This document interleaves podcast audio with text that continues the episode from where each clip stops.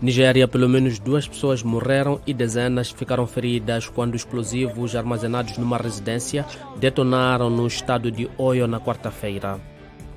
Comores, as tensões espalharam-se pelas ruas da capital após a notícia de que o antigo líder golpista Azalia Somane tinha sido reeleito. Quênia, procuradores têm até o fim do mês para avaliar a saúde mental do líder de um culto, Paul Teng Mackenzie, e dos seus presumíveis cúmplices.